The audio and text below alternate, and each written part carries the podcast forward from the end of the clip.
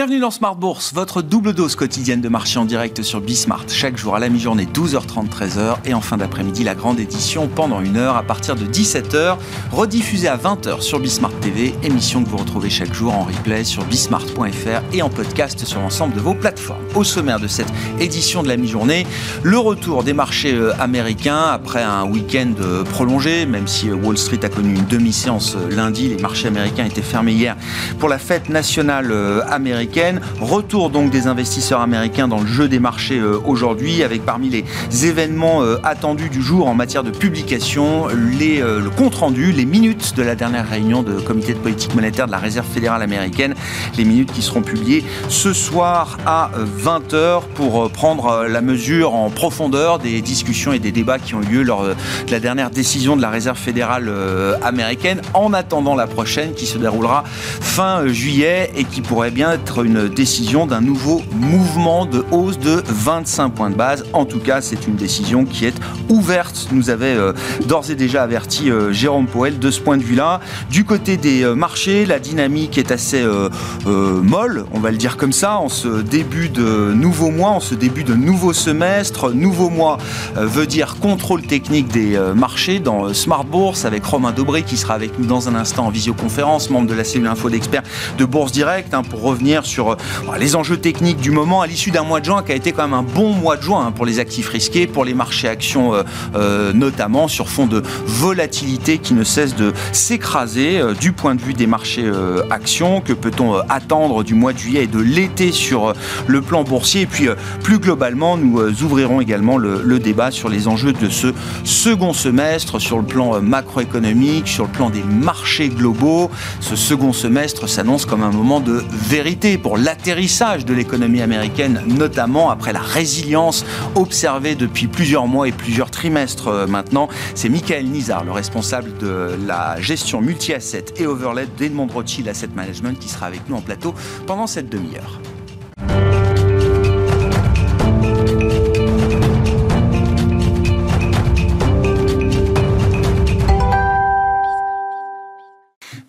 D'abord, d'un mois à l'autre, c'est l'occasion de retrouver Romain Dobré pour notre contrôle technique mensuel des marchés, membre de la cellule info d'experts de Bourse Direct avec nous en visioconférence. Bonjour et bienvenue euh, Romain.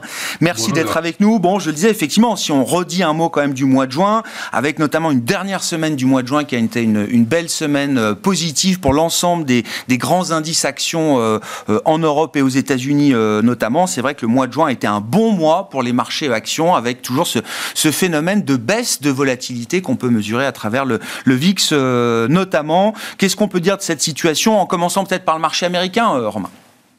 Bah, effectivement, un bon mois de juin, euh, des indices qui, qui, ont progressé de façon assez harmonieuse. D'ailleurs, euh, le Nasdaq euh, et le S&P ont progressé de 6,5% tous les deux.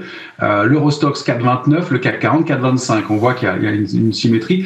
On n'oublie pas le Nikkei 7,73 et puis le, le, celui qui a fait moins de bruit, mais c'est le FTSE en Italie, FTSE MIB, qui a pris 8,37. Mm. Donc un mois effectivement qui vient gommer un mouvement de baisse du mois précédent en Europe qui permet aux indices américains de former de nouveau plus haut.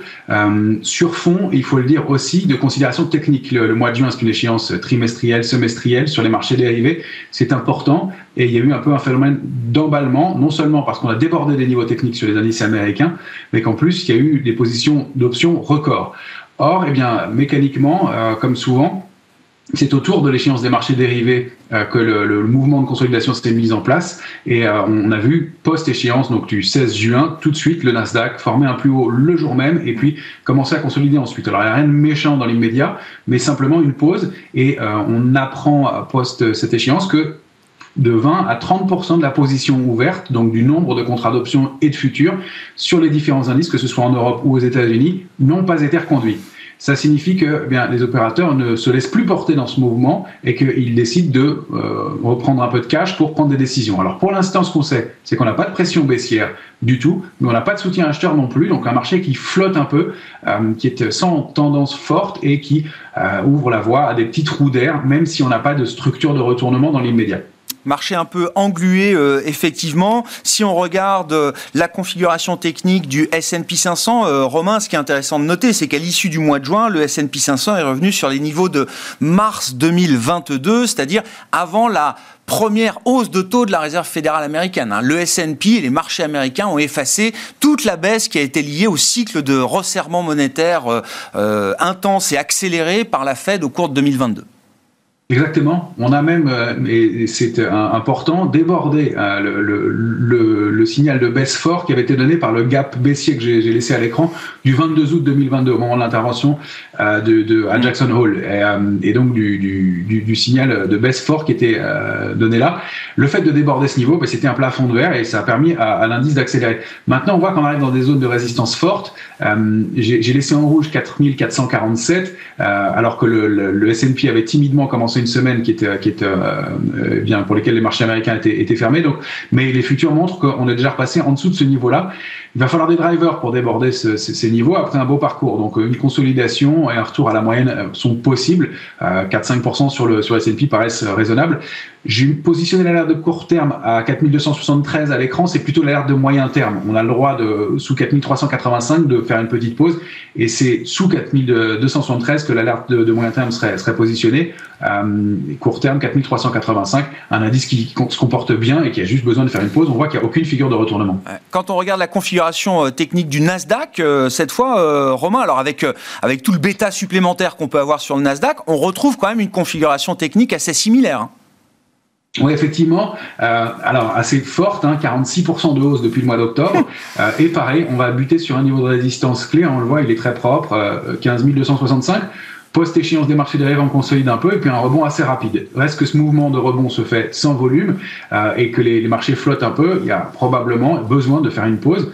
Euh, donc là, l'alerte de court terme est positionnée à 14 574, euh, celle de moyen terme 13 720 une consolidation de l'ordre de 8-10% pour aller rechercher cette zone 13 720, 14 060. Si on rompait 14 574 est possible. Maintenant, on va voir la force et la solidité de ce marché. S'il préserve 14 574 et l'alerte de court terme, peut repartir ensuite. Et encore une fois, pas de figure de retournement. Simplement, on voit euh, la fin d'une séquence, un, mouvement d'arrêt dans quelque chose, et c'est plutôt sain. Hein, le marché ne se retourne pas nécessairement après avoir progressé. Il peut aussi faire une pause. Euh, c'est un peu le message que donne l'indice pour l'instant pour euh, essayer de, comprendre euh, effectivement, ou en tout cas d'évaluer euh, les, schémas de marché possibles sur les indices américains, vu le poids des sept magnifiques, comme on les appelle désormais, donc les GAFAM plus Tesla et Nvidia, il faut regarder évidemment en profondeur ce groupe de valeurs. Vous avez choisi de regarder spécifiquement Amazon, Romain. Oui, effectivement, c'est pour montrer à quel point elle est à la, croisée des chemins. Euh, aussi magnifique soit-elle après le, rebond qu'elle a connu, eh bien, les, opérateurs euh, semblent avoir du mal à payer ces niveaux-là. Si tu es autour de 130, on le voit, hein, elle évoluait Amazon au-delà d'une ligne de tendance haussière depuis 2016. Elle s'en est très largement éloignée en 2022. Et puis, euh, il y a eu un retour à la moyenne, si on peut dire, avec une accélération baissière un peu marquée. Et puis, on revient sur cette oblique-là. Le marché l'a bien observé depuis deux semaines, et même un peu plus. On bute sous ce niveau-là. Alors, encore une fois, pas de structure de retournement. On voit qu'on a construit quelque chose de fort pour rebondir, hein, plusieurs mois, euh, cinq ou six mois avant de réaccélérer à la hausse. Euh, il est légitime qu'après un rebond euh, de, de, de, de, 50 euros et 50 dollars et plus sur le, sur le titre, eh bien, le, la pause se fasse et il va falloir trouver des drivers pour déborder cette, cette oblique. encore une fois, après une accélération haussière, il faut que le marché fasse une petite pause, un petit retour en arrière peut-être pour prendre de l'élan, former quelque chose de plus solide. Donc on voit, et je trouve que Amazon est bien emblématique de ce mouvement-là, que eh bien il y a, y a, y a des, besoin de prise d'élan dans, dans, ce contexte, effectivement, de, de, manque de conviction euh, à ce stade ou de manque d'intérêt, euh, Romain, est-ce qu'il faut attendre un, un, retour de volatilité quand on voit les, les niveaux de faiblesse qui ont été atteints par le VIX américain, par exemple? Ben, comme on peut le voir, on est en complaisance. Ça y est, cette fois-ci, entre 12,10 et 15,40 sur l'indice VIX, euh, on, est en, zone de complaisance. Et puis on voit que cette complaisance, elle est bien, bien observée. Euh, il y a des petits pics baissiers qui permettent de, former un, petit biseau, une petite structure de compression. Et euh, on a l'air de vouloir rebondir au-delà de, ce niveau de 12,10. Donc pas d'alerte majeure, mais la possibilité pour l'indice de volatilité, de réaccélérer un peu, de euh, réveiller un peu des opérateurs qui deviennent un peu, un peu plus optimistes. On, l'entend dans le discours globalement, etc. Et donc, pourquoi pas un pic de hausse pour aller rechercher des niveaux situés euh, entre 16,80 et 18,36. Donc, la, la phase d'optimisme, hein, mais un petit pic de, de, stress possible. On voit que graphiquement, c'est très propre. et encore une fois, que tout ça est très technique aussi. D'ailleurs, on, était sur l'indice CAC 40 à moins de, de 11 sur la volatilité. On mm. voit qu'une séquence de baisse comme celle d'aujourd'hui permet à la volatilité de repasser au-delà de 12 rapidement. Donc des opérateurs qui restent assez mobiles, assez agiles. Euh, encore une fois, on n'est pas en phase d'euphorie, on est juste euh, dans une séquence où on a besoin de souffler un peu et peut-être d'un petit rappel à l'ordre du stress. C'est intéressant parce que de ce point de vue-là, les marchés européens sont peut-être un peu en avance de phase par rapport au marché américain. On commence juste à parler peut-être de, l'idée d'une consolidation sur le marché américain, alors que cette idée-là, c'est plus qu'une idée en Europe, c'est déjà une réalité depuis euh, quelques mois maintenant. Euh, oui, et toujours de façon technique. On l'a vu sur l'Eurostox. Euh, séquence de, consolidation qui a commencé post-échéance des marchés dérivés, mais celle-ci du mois d'avril. Eh euh, depuis, on ne fait rien pour ainsi dire sur l'indice, hein, c'est classique. On peut le rappeler d'ailleurs, euh, c'est un classique sur les marchés que euh, les, indices ne fassent rien pendant 30 à 60% du temps selon l'horizon de temps auquel on les regarde. Quand on dit rien, ils ont bougé. Mais on n'a pas débordé, on le voit très bien sur l'indice Eurostock, 4411. On a tenté de le faire en début de semaine et puis retour sous ce niveau. Donc on n'arrive pas à passer, on a buté 5 ou 6 fois dessus, c'est quand même significatif. On a ce sommet à plat en haut attention euh, à, ne pas accélérer trop fort à la baisse après un sommet à plat comme ça, parce que ça pourrait former ce qu'on appelle un sommet en tour. Pour l'instant, ça reste une consolidation dans un trading range très propre, encore une fois très technique. Les opérateurs ne payent plus le, haut du range et ils l'achètent systématiquement en bas. On n'a rien de plus comme message dans l'immédiat, mais on voit qu'on n'a pas les drivers pour aller chercher plus loin tout de suite. Comment est-ce que la situation se, translate ou se traduit euh, au sein du CAC 40 spécifiquement, Romain? Ben Là, on peut regarder l'indice CAC 40 ans mensuel. On est toujours à l'intérieur du grand trading range qu'on avait évoqué, 6830 en bas, 7385 en haut.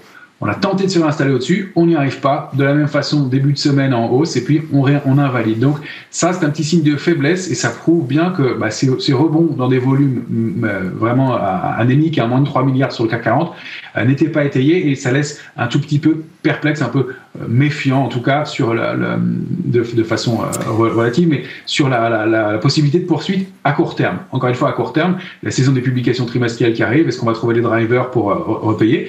On regarde que dans ce trading range, on n'est pas repassé sous 7082, qui était la médiane du range. Donc, on est plutôt du côté solide, mais on n'arrive pas à déborder 7385, qui ouvrirait la voie à un mouvement haussier complémentaire.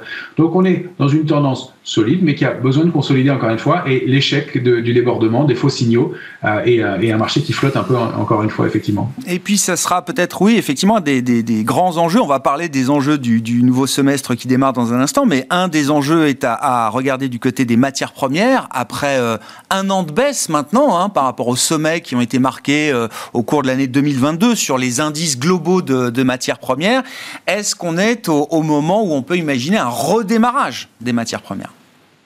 On voit en tout cas quelque chose qui se tend effectivement de ce côté-là. Quand on regarde l'indice CRB, hein, qui est un panier de 19 matières premières assez orienté euh, énergie, euh, mais aussi avec des métaux précieux, on voit qu'il y a une compression qui se forme aussi euh, entre 20,41 et 21,62 dans une structure en biseau. Alors, ce sont des structures qui ne sont pas toujours très fiables. Donc, euh, pour la travailler, on, préférera le débordement de 21,62, mais on voit qu'il y a un coup d'arrêt sur ce niveau de cette zone de support. Et euh, pour l'instant, euh, bien une compression. On la voit aussi sur le Brent. On, la voit euh, donc sur les, sur les métaux précieux aussi. Et effectivement, après cette longue consolidation, il y a des, éléments qui laissent à penser que le, trend pourrait repartir à la hausse de l'ordre de 20-25% sur, sur, sur, un panier de, matières premières. Ça peut être une bonne, une bonne, un bon arbitrage à faire dans, dans, une séquence où effectivement les, les, titres ont du mal. On voit d'ailleurs que le secteur des valeurs pétrolières en général depuis plusieurs semaines, euh, eh bien repaye pas mal. Morel et Pron a une configuration intéressante. Total est un peu sans tendance, mais on a quelques, quelques titres comme ça, ça aussi qui, qui s'est repris. Donc quelques valeurs euh, qui, qui, sont euh, payées depuis quelques temps, alors que le Brent ne bouge pas beaucoup. Donc on se méfie aussi d'une petite euh, compression sur le Brent et une petite accélération haussière possible de, de ce côté-là. Merci beaucoup Romain pour ce tour d'horizon mensuel, ce contrôle technique mensuel des marchés que vous partagez avec nous. Romain Dobré qui est avec nous en visioconférence, membre de la cellule Info d'experts de Bourse Direct.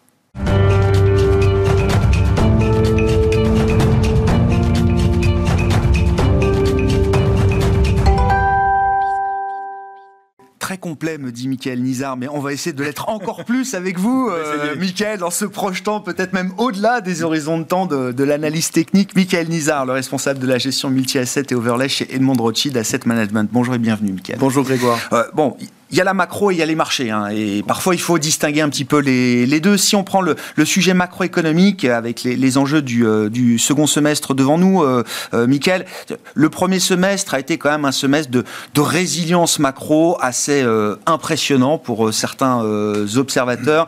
Qu'est-ce que vous mettez derrière cette résilience? Est-ce que cette résilience de l'économie américaine, mais de l'Europe également dans son ensemble, est-ce que cette résilience est une source d'espoir encore pour la suite?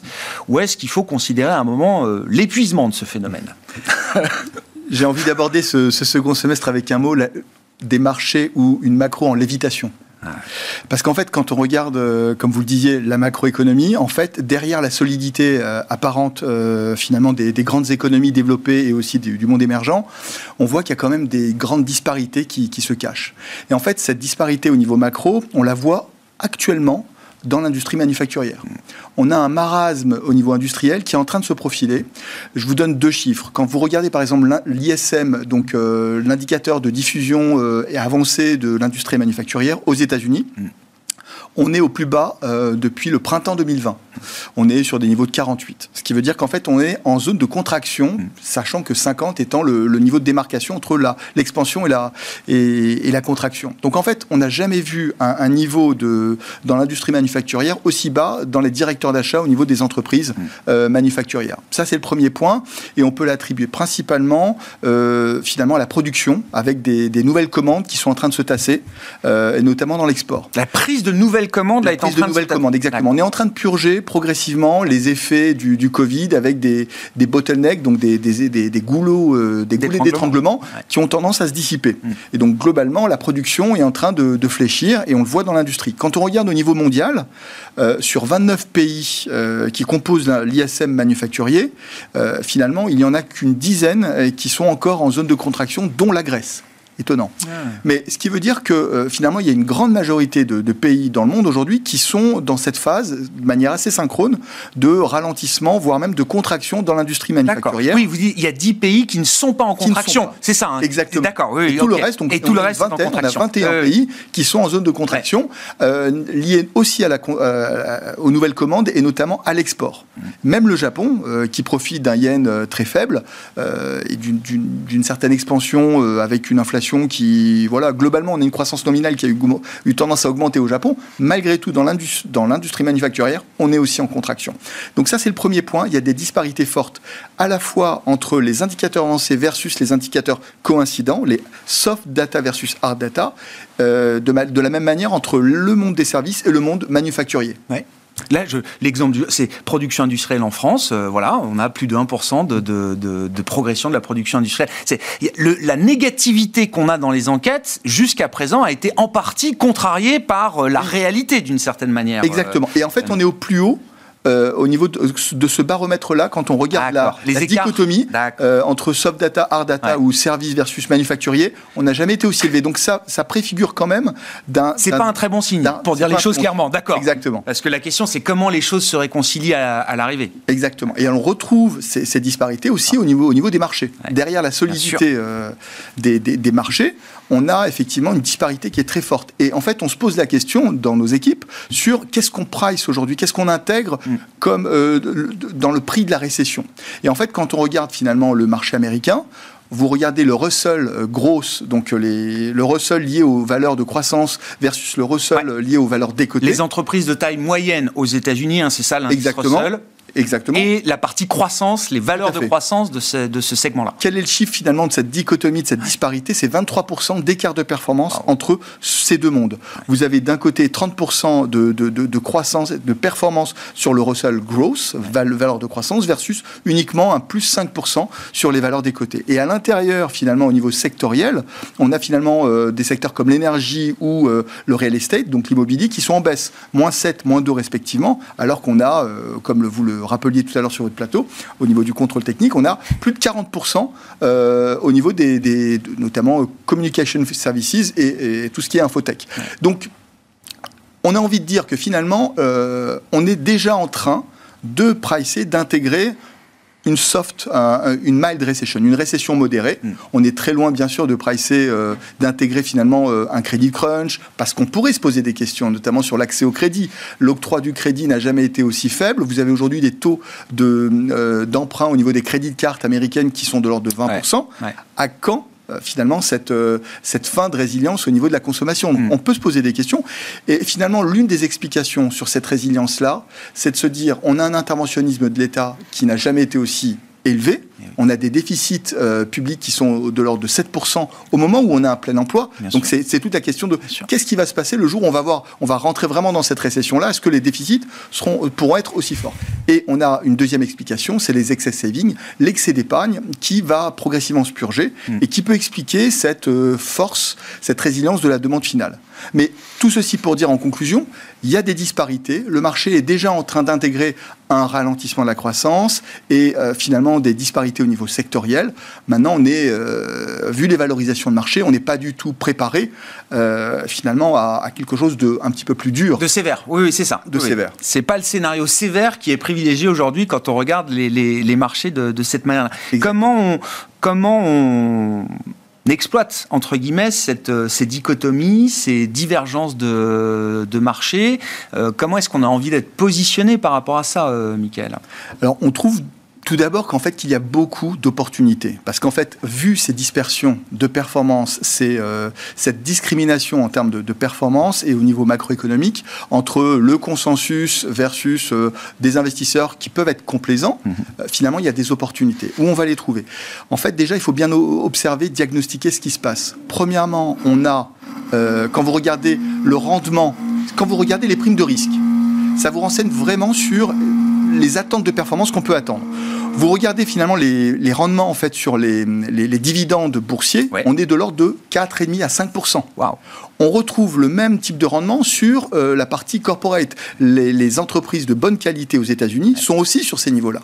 Et on retrouve aussi finalement le, même niveau de rémunération sur le cash, au niveau des T-bills. C'est ça. Ce qui veut dire que en termes de, de, primes de risque, on n'est euh, aujourd'hui pas très bien préparé à une surprise négative au niveau des actions et qu'on est bien mieux rémunéré sur du grade d'investissement ou sur du cash. Donc ça, c'est le, premier signe de vigilance qu'on peut voir. Il y a une opportunité quand on regarde la performance ajustée du risque, soit sur du cash, soit sur du portage obligataire. Vous dites il en faut pas beaucoup pour que les, les flux ou les investisseurs réalisent effectivement qu'ils vont obtenir la même rémunération avec des produits de taux, par exemple, par rapport à un risque action alors qui est toujours alléchant, surtout quand on a connu les performances euh, qu'on a qu'on a euh, euh, relevées avec avec Romain il y, a, il y a quelques instants. Mais vous dites, et c'est vrai, je regardais par exemple le, le rendement du free cash flow d'Apple, c'est très faible, alors que le rendement d'une Apple 5 ans, d'une obligation Apple à 5 ans, offre exactement ou à peu près le même, le même rendement. Hein. Exactement. Et par rapport à ce que vous dites, Grégoire, quand vous regardez finalement la composition de la performance euh, sur le marché américain ou le marché européen, mais surtout sur le marché américain, généralement, il y a trois drivers. Il y a le dividende, il y a euh, l'expansion du, PE, hein, donc le price earning ratio, et euh, la partie croissance bénéficiaire. Et eh bien, en fait, c'est uniquement aujourd'hui composé par le multiple de valorisation. Il n'y a pas aujourd'hui de livraison de bénéfices qui peut expliquer ce type de performance. Donc, au moment où on a des primes de risque qui sont concurrencées par finalement le grade d'investissement, le portage obligataire ou le cash, euh, ça devient de plus en plus difficile de rester vraiment très investi sur le marché des actions. C'est intéressant parce que ça veut dire que la saison de résultats qui arrive là va être. Alors, on fait le coup tous les trimestres. Hein. Oui, le premier, ça va être le juge de paix, euh, l'arbitre, euh, etc. Mais peut-être plus que jamais pour cette fois, euh, d'une certaine manière. Si, si à l'issue de cette euh, saison de publication, il n'y a pas de vrai relèvement des perspectives de résultats, peut-être que le marché regardera la, les, actions par rapport au taux de manière différente. Exactement. La vraie question, c'est les marges. Jusqu'à présent, on a une demande finale qui a permis finalement d'avoir des top lines, donc des chiffres d'affaires relativement forts qui permettent de finalement euh, lâcher un peu la pression sur le contrôle des coûts mais on a eu quand même une très bonne livraison de bénéfices au Q1, notamment aux États-Unis, avec des surprises qui sont euh, finalement au-dessus des, attentes. Par contre, au Q2, euh, et notamment à partir du, second semestre, va se poser la question de l'opposition des forces au niveau des marges entre, d'un côté, bah, vous avez finalement euh, des salaires qui sont quand même relativement élevés, des charges financières qui vont continuer à remonter avec des effets retardés. Ça, c'est le côté plutôt négatif. Et de l'autre côté positif des marges, vous avez bah, finalement le cash dans les entreprises dont les bilans sont très sains qui, va, qui vont être rémunérés. Et de l'autre côté, vous avez en plus le coût des, des, bah, bien sûr, prices. Un phénomène de déflation quand même, de, de désinflation très fort. Voilà, il y a le contre des coûts qui commence à. Voilà. Donc il nous semble qu'à un moment donné, les marges, on est autour de 15%, elles vont devoir baisser sur les six prochains mois avant de se redresser sur 2024, euh, très certainement. Ce qui veut dire que, le, pour nous, en termes d'opportunités, stratégie d'investissement, pour répondre à votre question du début, c'est avant tout euh, un semestre qui sera drivé par, dirigé par des performances sur les marchés obligataires.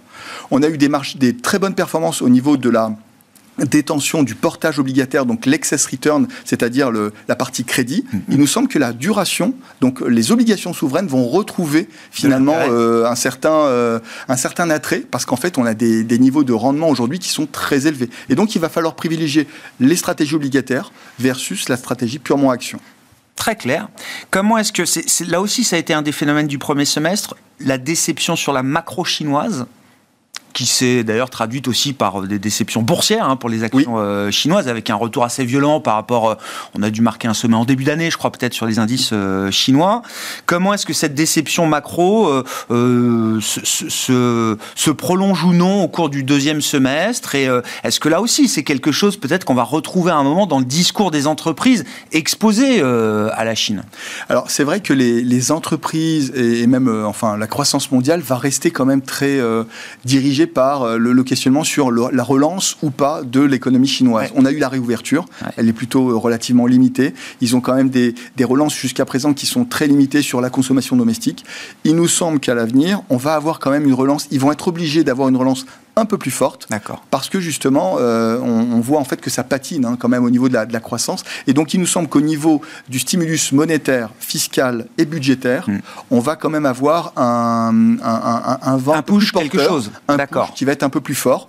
Alors, est-ce que ça va aider les, les actions chinoises, chinoises Vu la, la niveau, le niveau de valorisation, il nous semble qu'aujourd'hui, il faut quand même garder une certaine exposition à la Chine, même si jusqu'à présent ça a été plutôt euh, euh, décevant. Hmm. Euh, mais il nous semble que cette relance chinoise, même si elle ne va pas ressembler aux années 2015 ou 2008 avec un boom très fort de la stimulation monétaire, mais malgré tout, ils, sont quand même obligés de pouvoir relancer leur économie. Donc il faut quand même garder notamment des expositions à la consommation domestique, ce qu'on a d'ailleurs dans nos fonds. Oui, je comprends. Ouais, ouais.